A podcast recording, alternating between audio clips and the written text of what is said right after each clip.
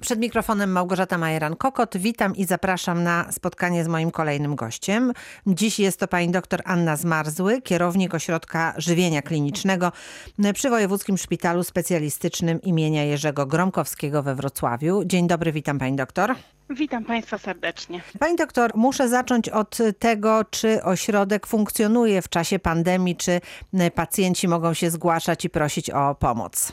Funkcjonujemy nieprzerwanie od marca. Prowadzimy pacjentów leczonych żywieniowo, dojelitowo i pozajelitowo w warunkach domowych. Oczywiście nie jest to tak łatwe jak w czasach przed epidemią, ale tak ośrodek funkcjonuje normalnie, opiekujemy się swoimi chorymi, konsultujemy pacjentów do leczenia żywieniowego, włączamy nowych pacjentów do terapii żywieniowej. To teraz już e, konkretne pytania i konkretne zagadnienia. Co to jest leczenie żywieniowe? Leczenie żywieniowe to jest podaż pacjentowi jedzenia drogą inną niż naturalną. Czyli mamy takich chorych, którzy niestety nie mogą jeść, nie mogą gryźć, nie mogą połykać albo nie trawią składników odżywczych. I wtedy podajemy im specjalnie przygotowane leki albo do przewodu pokarmowego przez tak zwane popularnie sondy czy gastrostomię. Wtedy są to specjalistyczne odżywki, e, nazywane przez nas lekarzy dietą przemysłową, a część pacjentów, którzy nie mogą e, się żywić z wykorzystaniem przewodu pokarmowego, otrzymuje specjalnie pozajelitowe mieszaniny odżywcze. W jakich sytuacjach takie żywienie jest konieczne? Jest bardzo dużo chorób. E, może spróbujmy to sobie troszeczkę podzielić na grupy. Jeżeli chodzi o żywienie dojelitowe, czyli to, kiedy pacjent dostaje odżywkę specjalną sondą albo przez gastrostomię, to znaczna część e, pacjentów dorosłych to są pacjenci po udarze mózgowym z zaawansowaną chorobą Parkinsona, z chorobami neurologicznymi, które powodują zaburzenia połykania. Jedno e, z, z takich powodów to jest też zaawansowana demencja u pacjentów z, z zaawansowanym procesem miażdżycowym mózgu. Sporo pacjentów, którzy są leczeni onkologicznie z powodu guzów głowy, twarzoczaszki, przełyku, um, także otrzymuje żywienie dojelitowe tą drogą. E, mamy też wśród pacjentów dzieci. E, są to dzieci z wadami wrodzonymi, zaburzeniami połykania w przebiegu dziecięcego porażenia mózgowego. Mamy pacjentów e, młodych z mukowiscydozą. Także tych chorób, które są wskazaniami do żywienia dojelitowego jest bardzo, bardzo dużo. Jeżeli lekarz albo pacjent ma wątpliwości, czy ta choroba kwalifikuje go do takiej terapii, zawsze może do nas zadzwonić. Mhm. To jest żywienie dojelitowe, a jest jeszcze żywienie pozajelitowe. Tak, żywienie pozajelitowe prowadzimy mm, dorosłych pacjentów objętych tą tą terapią. To są pacjenci, którzy podłączają sobie specjalistyczne kroplówki ze składnikami odżywczymi w domu. Na przykład w nocy, kiedy śpią, jest przyswajane takie żywienie, ale też są pacjenci, którzy takie worki żywieniowe noszą cały dzień i mają je podawane przez specjalistyczne pompy. E, większa część tych pacjentów to są pacjenci po operacjach lub urazach przewodu pokarmowego, którzy z różnych powód straci, powodów stracili część jelit. I mają taką chorobę, którą ogólnie nazywa się niewydolnością przewodu pokarmowego. Mm, być może ktoś z Państwa słyszał o zespole krótkiego jelita na przykład. Część naszych pacjentów to są chorzy leczeni także z powodu chorób nowotworowych w obrębie jamy brzusznej, czy z powodu choroby mleśniowskiego krona, także ciężkie zespoły złego wchłaniania, mm, także bardzo różnorodna grupa chorych. Czy to jest terapia, która e, musi być prowadzona w szpitalu, czy można sobie z tym poradzić w domu? Znaczy my prowadzimy naszych pacjentów w warunkach domowych, ale żeby do tego doszło, musi być u pacjentów dojelitowych najpierw założona gastrostomia odżywcza lub jejunostomia, czyli takie zgłębniki do żołądka do jelita, a u pacjentów pozajelitowych musi być wcześniej hospitalizacja, gdzie taki pacjent ma zakładany specjalny dostęp do żywienia pozajelitowego, cewnik naczyniowy, najczęściej jest to cewnik, który nazywa się browiak. I w trakcie tej hospitalizacji też dobierany jest dla pacjenta indywidualny zespół, yy, skład mieszaniny odżywczej. No i odbywa się szkolenie, ponieważ i pacjent, i opiekun muszą się nauczyć, jak przeprowadzać takie leczenie. To nie jest e, prosta sprawa. Oczywiście jest to dla ludzi. Mój personel jest otwarty, szkoli pacjentów. Mamy wspaniałych e, opiekunów naszych chorych, ale tego się trzeba nauczyć. No właśnie, a na, na czym to polega? Czego się tak naprawdę trzeba tutaj nauczyć? Trzeba się nauczyć, jak podawać leki do cewnika naczyniowego, jak go przepłukiwać, jak dbać o to, żeby nie było zakażeń.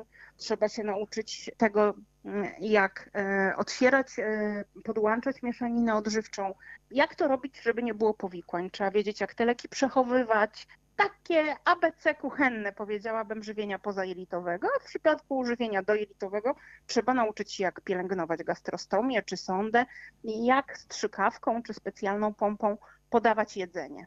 Pacjenci sobie z tym radzą? Jak to wynika tak. z Pani doświadczenia? Pacjenci sobie z tym radzą, radzą sobie z tym bardzo ładnie.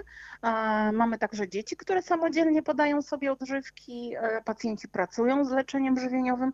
Oczywiście mamy też bardzo ciężkich chorych, którzy muszą mieć opiekuna, nie robią tego samodzielnie. Jest kwestią czasu, kiedy pacjent lub opiekun nauczy się tych wszystkich czynności. To jest rzecz bardzo indywidualna. Ona należy, zależy między innymi też od sprawności opiekuna. Oczywiście w pierwszych dniach zawsze jest pewne przerażenie, bo jednak bliskiej osobie lub samemu sobie trzeba podać leki. No i ten lęk trzeba przezwyciężyć ale bardzo dobrze sobie radzą moi opiekunowie i moi pacjenci. Zresztą uważam, że mam najwspanialszych pacjentów na świecie i najbardziej cierpliwych opiekunów i wszystkim chorującym e, życzę, no oczywiście oprócz tego, żeby zdrowieli jak najszybciej, ale życzę takiego wsparcia w chorobie, jakie mają moi pacjenci. Pani doktor, teraz, e, czy właściwie od bardzo dawna mówimy wciąż o odchudzaniu się, o tym, jak zgubić kilogramy. Są zabiegi, które zmniejszają żołądek, powodują właśnie mniejsze łaknienie. Tu jest sytuacja zupełnie odwrotna. Co to właściwie jest niedożywienie i jak je rozpoznajemy? My leczymy naszych chorych e, z niedożywieniem albo prowadzimy ich po to, żeby tego niedożywienia nie było. E, niedożywienie to jest niezamierzona redukcja masy ciała, czyli sytuacja, w której człowiek dostaje za mało składników odżywczych, żeby móc normalnie funkcjonować.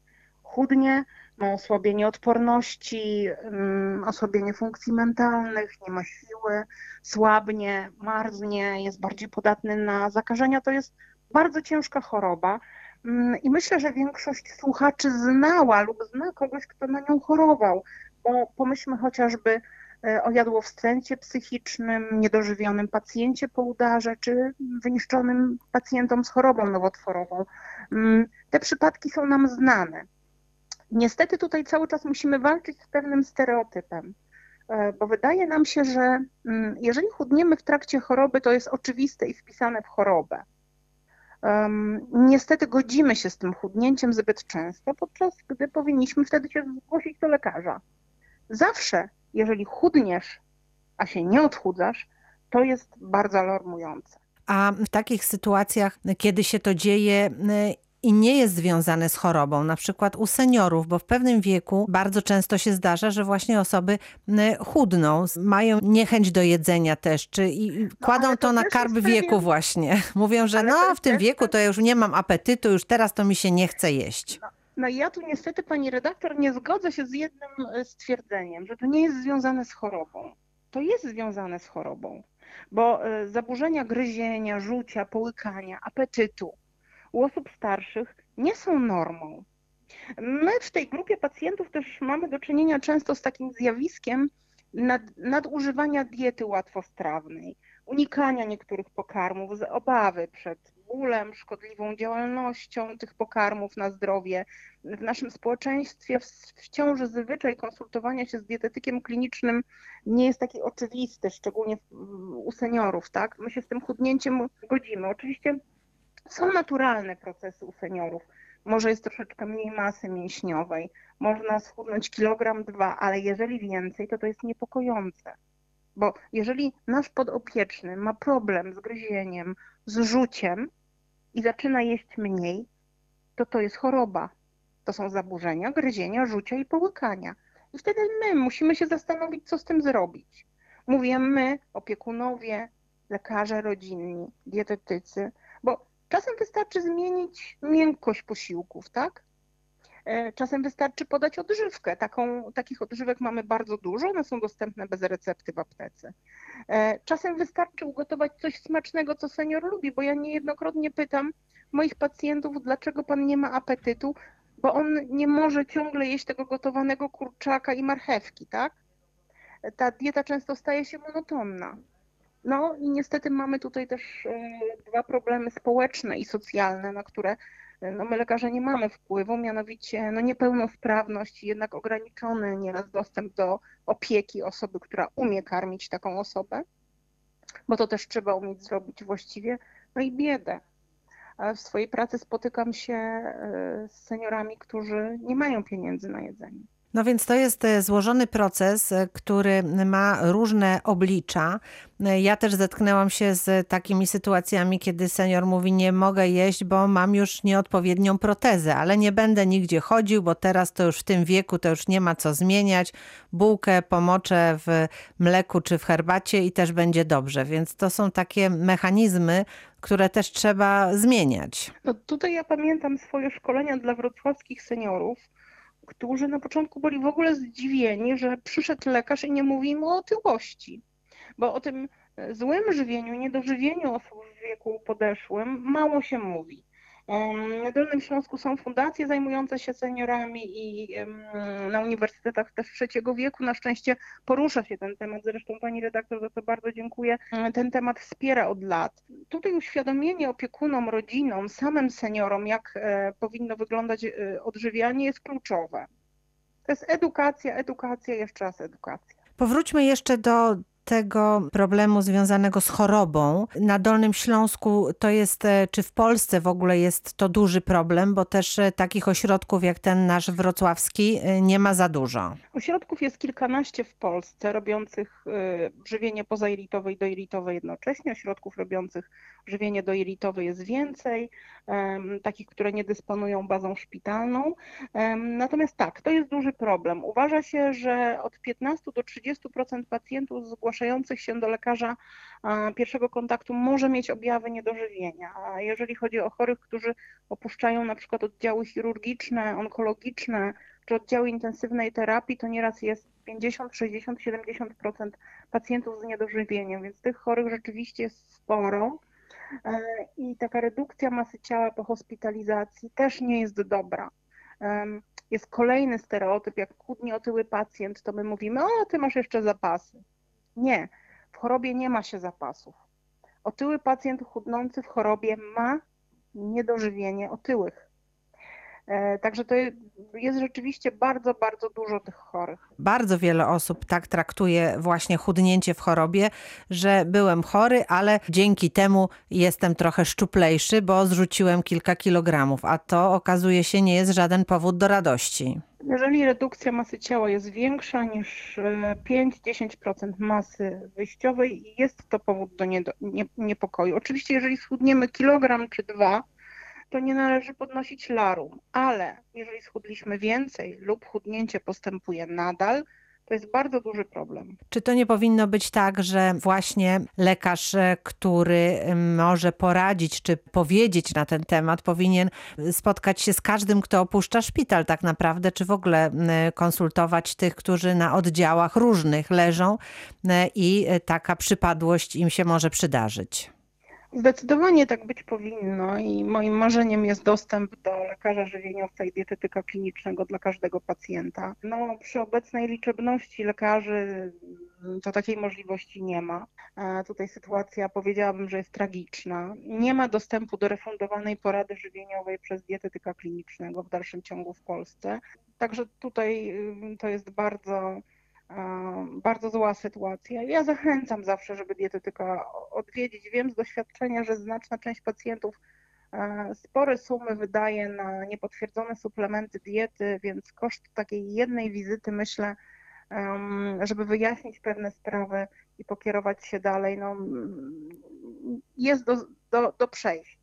Powiedziałyśmy o tych różnych sposobach żywienia dojelitowego, pozajelitowego. Czy tutaj medycyna mknie do przodu? Czy to jest tak, że wciąż pojawiają się nowe rozwiązania dla tych osób, które z powodu choroby właśnie nie mogą normalnie jeść? pojawiają się, pojawiają się nowe leki, nowe składniki mieszanin odżywczych, nowe emulsje tłuszczowe, nowe zgłębniki, nowy owczyn. To już jest, e, że tak powiem, wyższa szkoła jazdy tej naszej kuchni żywienia klinicznego. Jest to terapia bardzo droga. Miesiąc żywienia pozajelitowego w warunkach domowych to jest koszt około 6 tysięcy. Do jelitowego różnie dochodzi do dwóch, nieraz więcej. Także to jest kosztochłonna działka medycyny. E, natomiast no, jest tutaj e, taka dobra wiadomość dla pacjentów objętych już terapią żywieniową, ponieważ żywienie pozajelitowe w warunkach domowych oraz dojelitowe w warunkach do, domowych w Polsce jest całkowicie refundowane, czyli pacjent nie płaci za to leczenie. Ale warunkiem to... jest, e, że e, współpracuje z ośrodkiem żywienia klinicznego. Tak, pacjent musi być zakwalifikowany, najpierw musi być skierowany do ośrodka żywienia klinicznego, zakwalifikowany do takiej terapii i objęty tą terapią. Kto to, kieruje do, do ośrodka? Różni lekarze kierują. E, w zasadzie może skierować każdy lekarz ubezpieczenia zdrowotnego pacjenta, który ma wytworzony dostęp do jelitowy lub skierować na, konsult na konsultację do żywienia pozajelitowego, mm, skontaktować się z ośrodkiem, czy drogą mailową, czy przez telefon. Te dane podane są na stronie Wojewódzkiego Szpitala Specjalistycznego imienia Gromkowskiego. Ja pozwolę sobie podać numer telefonu. Jeżeli pani redaktor pozwoli, to jest 71 kierunkowy 392 53 69. Na stronie znajdą też Państwo maila, bo wiadomo, czasem nie można się dodzwonić, jak jesteśmy wszyscy zajęci pracą. E, wtedy ktoś z mojego zespołu, który serdecznie pozdrawiam, oddzwoni. I no wiadomo, że trzeba na, na tą terapię też czasem poczekać, szczególnie na żywienie pozajelitowe, które wymaga hospitalizacji. Panujący nam wszem i wobec wirus SARS-CoV-2 e, spowodował, że znaczna część łóżek e, szpitalnych jest zajętych przez pacjentów cierpiących na COVID więc dysponujemy mniejszą bazą łóżkową. Ale mimo wszystko e, ten kontakt jest możliwy. Gdyby ktoś chciał dopytać, poprosić o takie konsultacje, czy też można zadzwonić i, i, i zasięgnąć tutaj informacji? Zawsze można zapytać e, dyżurnego dietetyka pod telefonem, który podałam, jakie się ma wątpliwości, on ukierunkuje dalej czy to jest pacjent do nas, czy może powinien się gdzieś udać na konsultację e, żywieniową, jeżeli odżywia się doustnie, e, czy to jest nasz ośrodek, czy może ktoś jest, mieszka gdzie indziej, na przykład w innym województwie i powinien udać się gdzie indziej. Zawsze warto zadawać pytania i próbować. Mm, bo do tego ośrodka, o którym mówimy, mogą zgłaszać się pacjenci z Dolnego Śląska. Tak, my e, obejmujemy opieką głównie chorych z Dolnego Śląska ze względu na kwestie logistyczne, czyli konieczność opieki tymi chorymi. Pamiętajmy o tym, że pacjenci żywieni pozajelitowo i dojelitowo nie wszyscy są w stanie przyjeżdżać na kontrolę do nas, do części my jeździmy, więc nie jesteśmy w stanie um, objąć opieką pacjentów z innych województw, ale w tej chwili w Polsce sytuacja poprawiła się. W większości województw mamy ośrodki które zajmują się pacjentami. I to jest tak, że do pacjenta jedzie pielęgniarka, ale także pani doktor jeździ do pacjentów. Tak, to zależy od tego, nie jeździmy do wszystkich pacjentów. Ten pacjent, który jest w stanie przyjechać do nas, przyjeżdża na wyznaczone wizyty kontrolne do ośrodka. E, no niestety mamy też pod opieką pacjentów bardzo chorych, którzy są w stanie tak poważnym i tak ciężkim, że nie mogą być transportowani. Wtedy staramy się aby odwiedził ich zespół. Proszę Państwa, Ośrodek Żywienia Klinicznego przy Wojewódzkim Szpitalu Specjalistycznym imienia Jerzego Gromkowskiego we Wrocławiu to jest właśnie to miejsce, do którego powinny trafić właśnie wszystkie te osoby, które mają problem z niedożywieniem i korzystać z pomocy czy konsultacji, jeżeli jest taka potrzeba. Bardzo dziękuję Pani doktor za nasze dzisiejsze spotkanie. Bardzo dziękuję za zaproszenie. Pani doktor Anna Zmarzły była dziś naszym gościem, a ja dziękuję Państwu za wspólnie spędzony czas. Małgorzata Majeran-Kokot. Do usłyszenia.